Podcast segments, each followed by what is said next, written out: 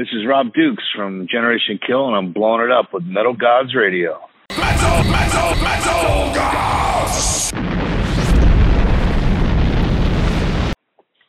oh well.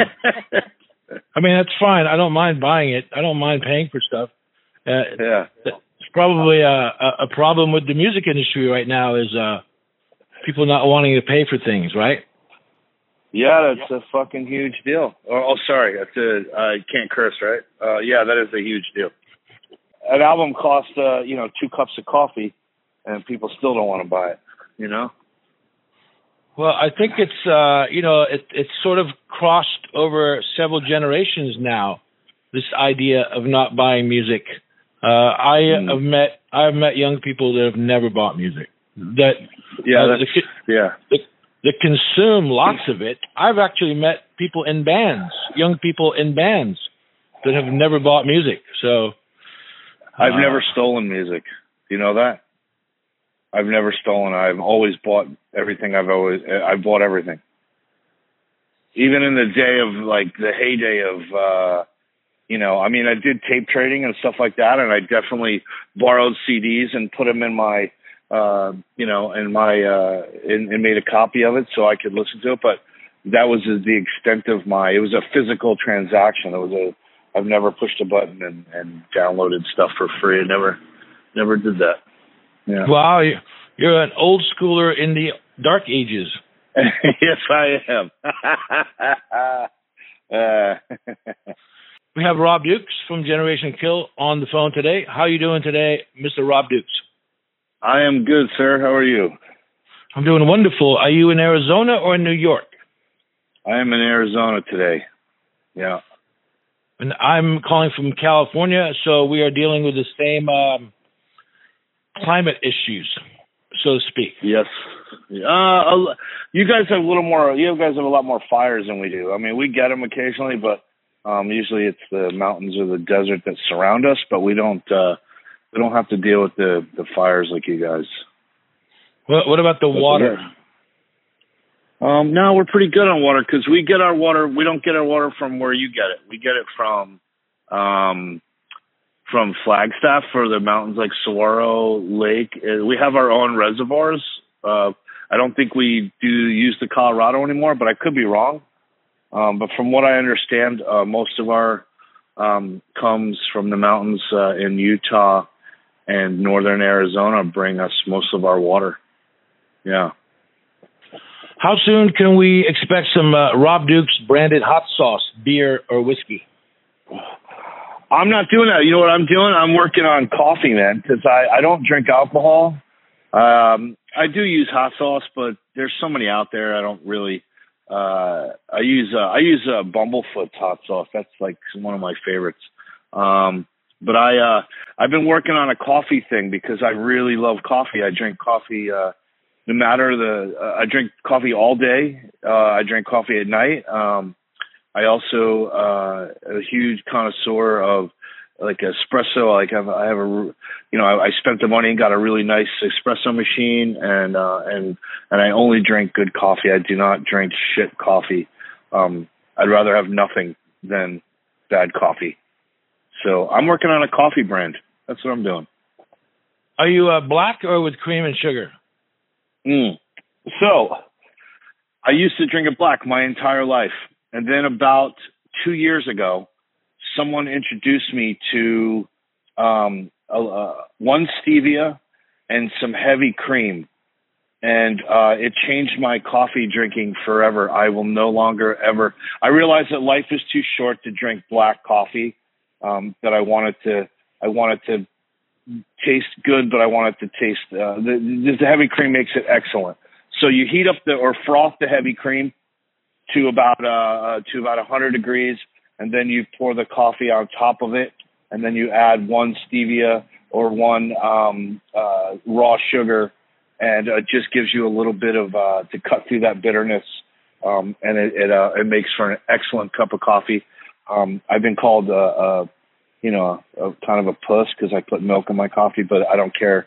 Uh, like I said, life's too short to drink black coffee anymore. So. Yeah, Europeans drink it uh, sort of uh, where uh, it's mostly milk with a little bit yes, of coffee. That is true. They well, they what they usually do is they they heat up milk or uh, cream and they add uh, a couple shots of espresso. And for some reason, I never did that. I always just drank it black for the longest time, uh, my whole life. And then I just uh, someone introduced me, and I just changed my whole coffee. Uh, uh, you know the the way I like it. Um, I will drink a black cup of coffee if it's if I don't have any cream or, or, or anything. I will I will drink it black because I'm okay with it. But uh, I'd rather um, have uh, have cream and, and a little bit of a little bit of sweetness in it. Uh, so this is all very this is all very important things that people need to know, or at least you know they, they are. If there's uh, if there's one thing that we can all uh, identify with is it's coffee consumption.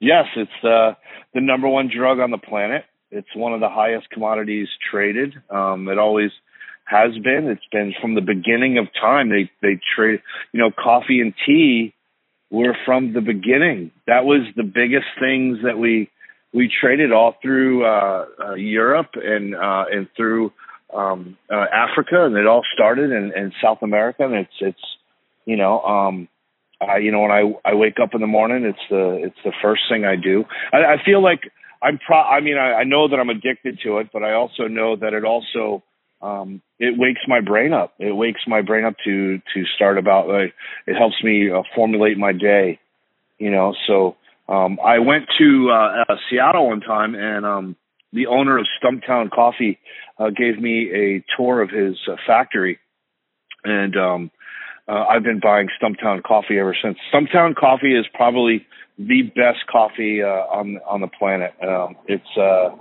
there's a, a blend called uh, the Hairbender, and it is um, without a doubt one of the best tasting coffees I've ever had. And I, uh, I'm not even a, like I don't, they don't give me money or free coffee or anything. I just, I, you know, I like them, so I talk about them from time to time. But um, uh, the, the, it's a, it's an Ethiopian coffee, and it is uh, absolutely uh, just the best coffee on the planet. Um, another really good brand is uh, the Cafe Bustelo. It's an Italian espresso finely ground, um, and it's just uh, an excellent uh, an excellent coffee or espresso, however you want to drink it. That's uh, in the yellow can that you can buy in the stores, mm-hmm. right? Yeah, yeah, yeah, yeah, yeah. So yeah, they, they make they um, they make pods too. I, I I I don't use them too often, um, but I have from time to time when I'm, I'm running late. Um, but the yellow can is um, it's actually harder to find. I think it's it's been. Uh, I know that it's no longer in my uh, grocery store that I use. I um, so I uh, I order it online. and I have it shipped to my house because the my grocery store that I use my house stopped, stopped carrying it. So um, and I get uh, I also order Hairbender online, and I get a coffee shipment every month. So yeah. What about French press?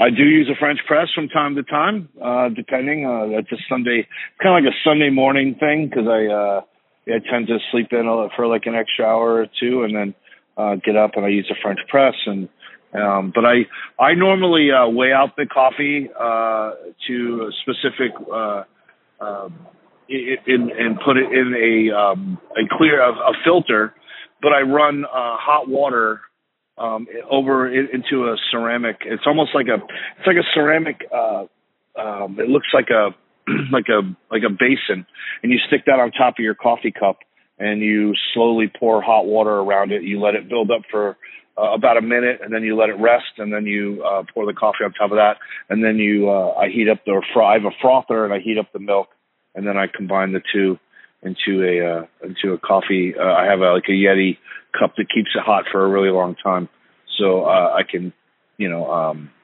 yeah, not rush through it. No. Have you uh, talked coffee with uh, people on your talk show?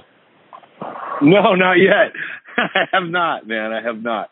I uh no, I haven't. Yeah. Something to think about. Uh, it is something to think about.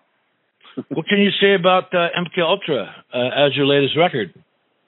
Oh man, it's uh, it's uh, what I I have to say that that uh, I normally don't. So I don't read comments and stuff like that. uh, I don't really pay attention to that uh, because um, years ago uh, I just realized that uh, you know everybody has an opinion, and, and the internet gives. Uh, it used to be that the uh, that your opinion was was formulated through uh, experience, and you really needed to see the person one on one to uh, to get an opinion about something. Where whereas the internet kind of made it um, to where everyone has one, regardless of their uh, agenda, regardless of their uh, background or what they do or how they, uh, you know, what you know, their education, their their you know their culture. So I, I don't, and because of that, I, I don't read comments. Um, but my management sends me um, comments r- lately. They send them to me in an email, and uh, they just say, "Hey, man, just so you know, man, there's there's no negative shit. We're not we're not cutting things out. We're not deleting anything from any of the of the of our social media. Everything is really positive and and um, it's really good, man. I, I set up through my email for my podcast. Uh, I set up and I, I give it out freely, and people. I get uh, you know a bunch of emails every day, and people just telling me how much they dig it, and um, I'm really happy about that because uh, you know me and the boys you know, we put a lot of fucking work into it, man. It was uh, it was a it was a long effort. Uh, we you know between COVID and um, guys moving out of state and being separated and using uh, email to uh, to write songs and and uh, only getting to rehearse once in a while um, due to uh, travel restrictions and all that. Um, the way we pulled this record off and uh, and to have it well received is uh, is really cool. Um, I uh, I'm really proud of it. I think it's I think it's the best thing I've done in my career musically to this day. Um, and uh, you know, I'm glad I'm, I'm getting to sit with it, and I'm glad the fans are digging it. At this point, what continues to drive forward as a singer in a band and keep going? Um, I guess you know, raising the bar on yourself. You know what I mean? To to you know, I mean, I love doing music. I'd be doing it if I'd be doing it regardless if there was you know, um, you know, music is is is a huge part of my existence. It always has been since I was uh, a young kid, and um, you know, so to be able to be a part of the whole music community is was like a dream come true because every I don't know about everyone else, but when I was a kid, I dreamed about being on stage, and then I, I made that I made that come true, you know, through um, luck and uh, work and um, being in the right place at the right time and and uh you know so but i and, and sacrifice because you, you you sacrifice a ton of things to to be a musician and um so you know through all that i, I was lucky enough to to live the life i've lived and um i want to just keep doing it so like the longer i live i want to just keep making music and i want to keep um trying to to be better so like so this is the bar now. So now I have to go above this bar. So now I gotta, you know, we're gonna have to the next record that you know we're we've already started thinking about it is like what do we want to do? So we're we're gonna have to even even you know take the best of what we've done now and and try to rise above that. You know, which is a difficult thing to do when you when you give it all your all. You're like fuck man, I got nothing left in the tank to give. But you know, we're gonna reach down and we're gonna try to find some uh, some something deeper you know. Is there a theme to the new album MK Ultra, or is it more of a collection of songs? Mm. Well, about halfway through the the, the recording process, uh, I read a book called Chaos by uh, Tom O'Neill, and uh, that changed the the the rest of the record. So there wasn't a theme um, from the beginning, but there became one later, like halfway through. So uh, we started writing um, I started writing the lyrics about, uh, you know, about, uh, you know, conspiracy and, and, um, but I also, you know, I wrote, uh, the song Life of Sin was like a short story that I wrote about, uh, a, a crazy chick who, who, uh, is a serial killer, which is a rare because, uh, serial killers are, are mostly men.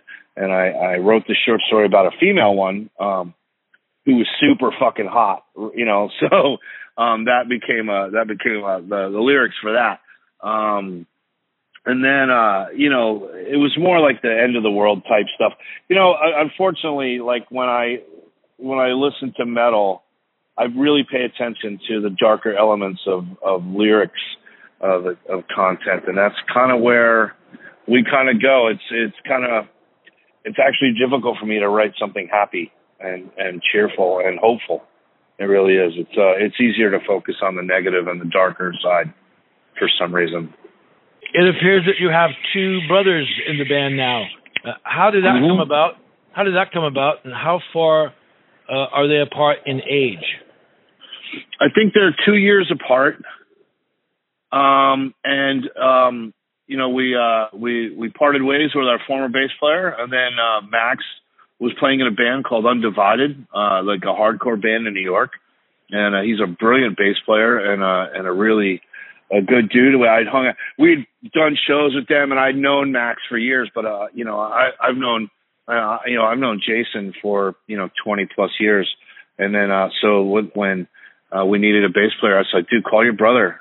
And he was a he was the first and only call. So it was just kind of worked out, and um, he's an integral part of this band. I mean, he's he's a killer songwriter and composer, and uh, and he's also really good at uh, the, the pre-production stuff and helping us get uh, ideas on on uh, you know, basically you know basically put them on tape so we can listen to them and and, and work through them and then um, take multiple ideas and mix them together and and uh, so he's been uh, he's been pretty awesome and you know Jason's just Jason man he's a fucking brilliant songwriter you know I mean everybody man I mean you know Rob Yule's a great drummer and and Trenzer's a a fucking brilliant guitar player and I think everyone just you know, has really stepped up and and uh, and uh, become, you know, professional musicians.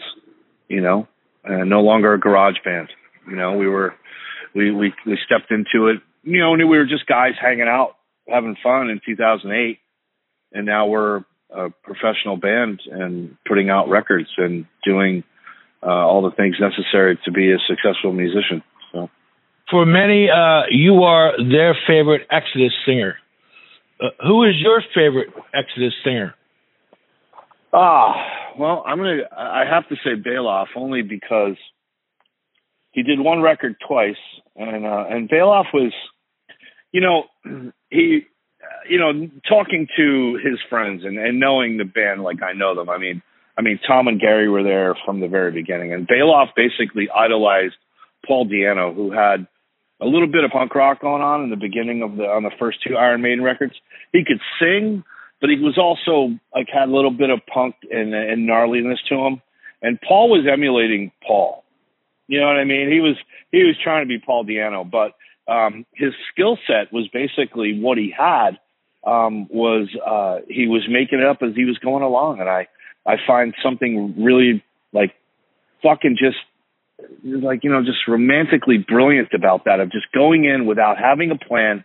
I don't know what I'm going to do, and then making this thing that turned out to be uh, a really great piece of music that will live with us forever. And Bonded by Blood is one of one of the best records of all time in the in the in the metal world. And um, so, you know, uh, I'm going to go with uh, Paul's my favorite Exodus singer. How likely is it that Generation Kill would do an all Exodus set or a whole Exodus album set? And what album would it be? Well, we've never played an Exodus song ever. Uh, we play only Generation Kill music, so that's probably never going to happen. But if I did play a song, it would be No Love. I would either No Love or, Deliver Us to Evil. Those two songs are are my two favorite Exodus songs. Um, so if we were going to pull something out, it'd be one of those. Uh, those two. Um, so you know, Generation Kill playing Exodus music just that doesn't work. You know what I mean? It was it was part of my life, but Generation Kill has its own uh, its own deal. So. Metal, metal, metal,